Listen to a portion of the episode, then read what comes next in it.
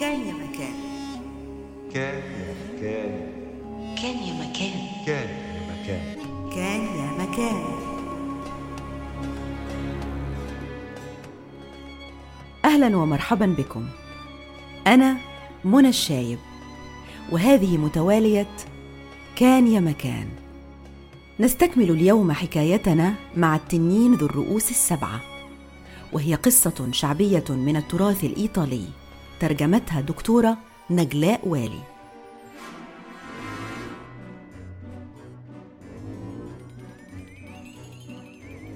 انتهينا في المرة الماضية مع احتفالات زفاف ابنة الملك على الفحام القبيح الذي احتال على الملك وأقنعه بأنه هو الذي قتل التنين ودلل على ذلك بإحضار رؤوسه السبعة لكن الشاب الشجاع منقذ الأميرة وحبيبها لم يستسلم وأرسل كلبه ليفسد مأدبة الزفاف فماذا سيحدث يا ترى؟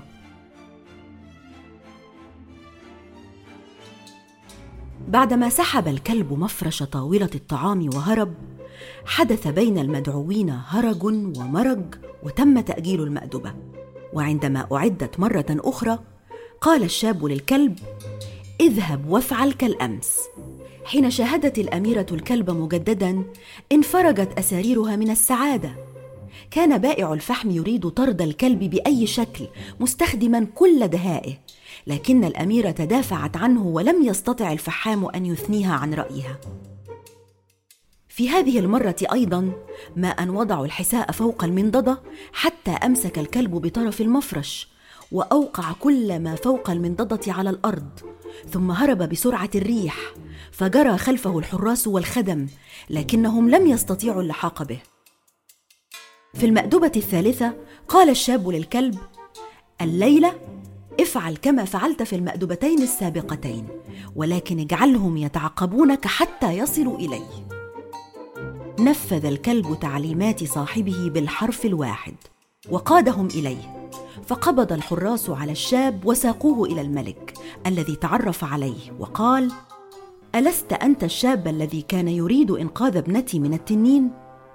فأجابه: نعم أنا هو وقد أنقذتها يا جلالة الملك عندما سمع بائع الفحم هذه الكلمات صاح بصوت عال ليس صحيحا أنا الذي قتلت التنين بيدي هاتين والدليل على هذا رؤوس التنين التي أحضرتها معي. وأمر بإحضار رؤوس التنين وإلقائها تحت أقدام الملك. التفت الشاب إلى الملك ودون أن يهتز قال إذا كان قد أحضر الرؤوس السبعة فأنا أحضرت فقط الألسنة حتى لا أثقل نفسي بحمل الرؤوس. فلننظر إذا كانت الألسنة داخل الرؤوس. نظروا داخل الرؤوس فلم يجدوا الألسنة في مكانها. وعندئذ أخرج الفتى المنديل من جيبه حيث وضع الألسنة وحكى بالتفصيل كل القصة. لم يود بائع الفحم الاعتراف بالهزيمة فطلب منهم أن يدخلوا لسانا داخل كل رأس ليرى إذا كان حقيقيا. وكل مرة تنجح فيها التجربة كانت تقع إحدى الوسائد من تحته. حتى وقعت الوسائد السبع. فاختفى تحت المنضدة وهرب بسرعة إلا أن الحراس قبضوا عليه وأمر الملك بإعدامه في الميدان. عم الفرح الجميع وجلس المدعوون وأقيمت مأدبة الزفاف واحتفلوا بزواج الأميرة ثم ذهب الجميع إلى النوم. في الصباح استيقظ الشاب وفتح النافذة. فوجد غابة مليئة بالطيور ورغب في الخروج للصيد. إلا أن الأميرة نصحته بعدم الذهاب وأخبرته بأن الغابة مسحورة وكل من يدخلها لا يعود منها ابدا. لكن الشاب الذي كان يهوى المخاطرة قرر الذهاب والتجربة. أخذ الحصان والكلب والسيف والدرع ورحل. اصطاد في طريقه طيورا كثيرة قبل أن يهب إعصار بدا وكأنه نهاية العالم. برق ورعد ومطر ينهمر بغزارة فابتل الشاب بالمياه حتى العظام. في الليل ضل الطريق الذي نزل منه وعلى بعد مسافة صغيرة رأى كهفا فأوى إليه. كان الكهف مليئا بتماثيل تصور حركات مختلفة صنعت كلها من الرخام الأبيض. لكن الشاب المتعب والمبلل بالمياه لم ينتبه إليها وإنما جمع بعض الحطب وأشعل فيه النيران ليجفف ملابسه ويشوي الطيور التي اصطادها. بعد قليل دخلت الكهف عجوز مبتلة تصطك أسنانها من البرد والمطر وطلبت منه أن يتركها تدفئ نفسها بالقرب من النار. رد الشاب تفضلي يا جدة على الأقل أجد بعض الصحبة جلست العجوز وقدمت للشاب ملحا للطيور المشوية وسكرا للحصان وعظمة للكلب ودهانا لدهن السيف. وما أن أكل الشاب والحصان والكلب ودهن السيف حتى تحولوا إلى تماثيل من الملح وظلوا في مكانهم كما هم. عندما مر وقت دون أن يعود من رحلته اعتقدت الأميرة بوفاة زوجها وأمر الملك بإعلان الحداد في المدينة.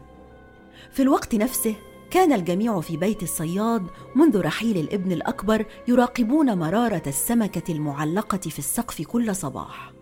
وذات يوم وجدوا الدماء تتساقط منها حتى إنها غطت المطبخ. عندئذ قال الابن الثاني أخي الأكبر إما أن يكون قد مات أو حدث له مكروه. سوف أذهب للبحث عنه. امتطى الحصان وأخذ معه الكلب والسيف والدرع وبدأ الرحلة. وفي كل مكان يمر به كان يسأل الناس عن شخص يشبهه تماما ويسأل إذا كان قد مر بهذه الناحية. كان الجميع يضحكون منه ويقولون آه ألم تمر أنت من قبل؟ كان يفهم من إجاباتهم أن أخاه قد مر بنفس المكان فيواصل السير حتى وصل إلى مدينة الملك. وعندما شاهده الناس الذين ارتدوا السواد حزنا على الأمير تعجبوا وقالوا هو إنه هو بالتأكيد اذا فهو حي يحيى الأمير. قادوه للملك واعتقدوا جميعا بمن فيهم الاميره أنه الأمير ولامه الملك على تهوره. تظاهر الابن الثاني بالاعتذار وطلب من الأميرة أن تسامحه. وهكذا استطاع أن يدير الحديث بين سؤال وجواب ليعرف كل شيء عن أخيه وعن زواجه بالأميرة وعن اختفائه.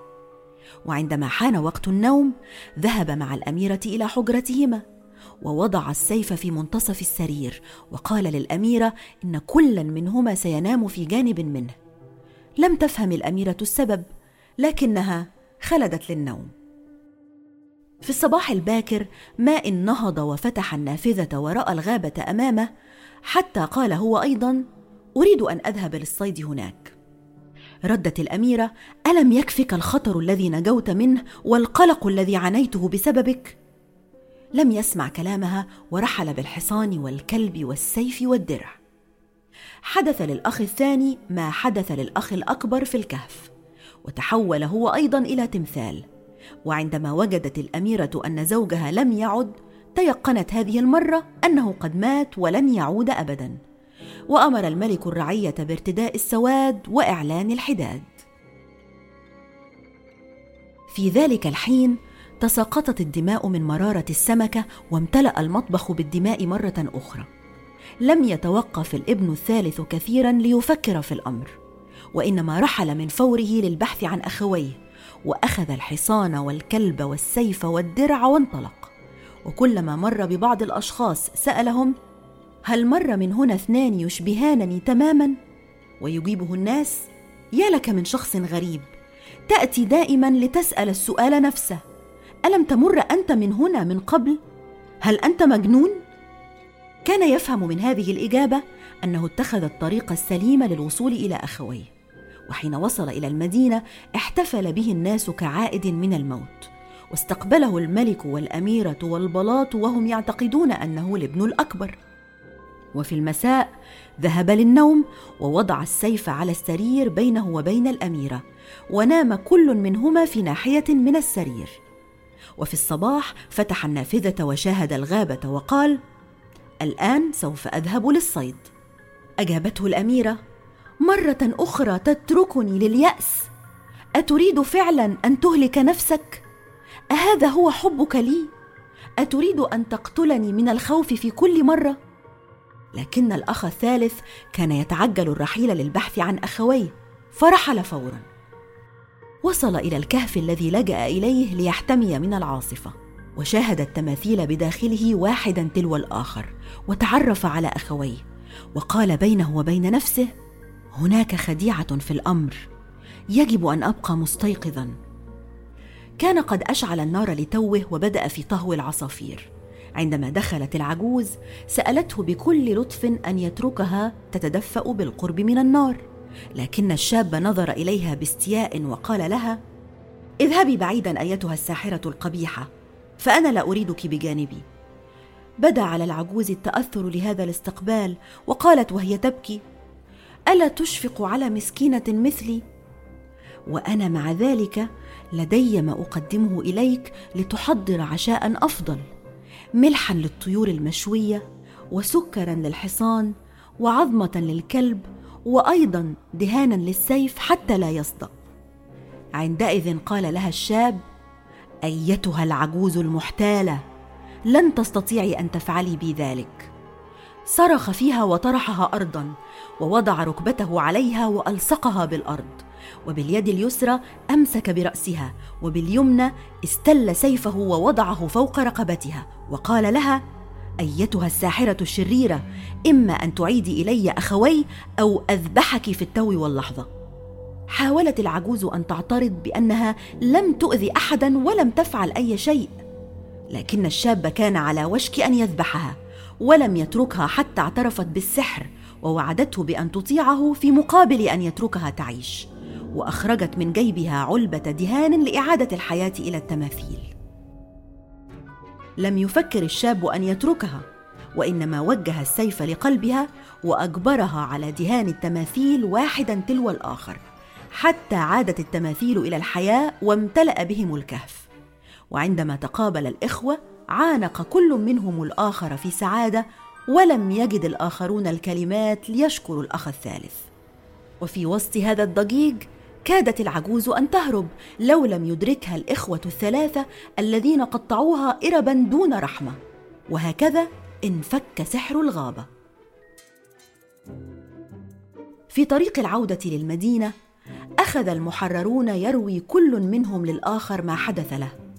وبدأ الإخوة الثلاثة يتحدثون فيما بينهم ويحكون عما حدث حتى وصلوا إلى الملك ونادوا الأميرة التي ذبلت وجف عودها من البكاء.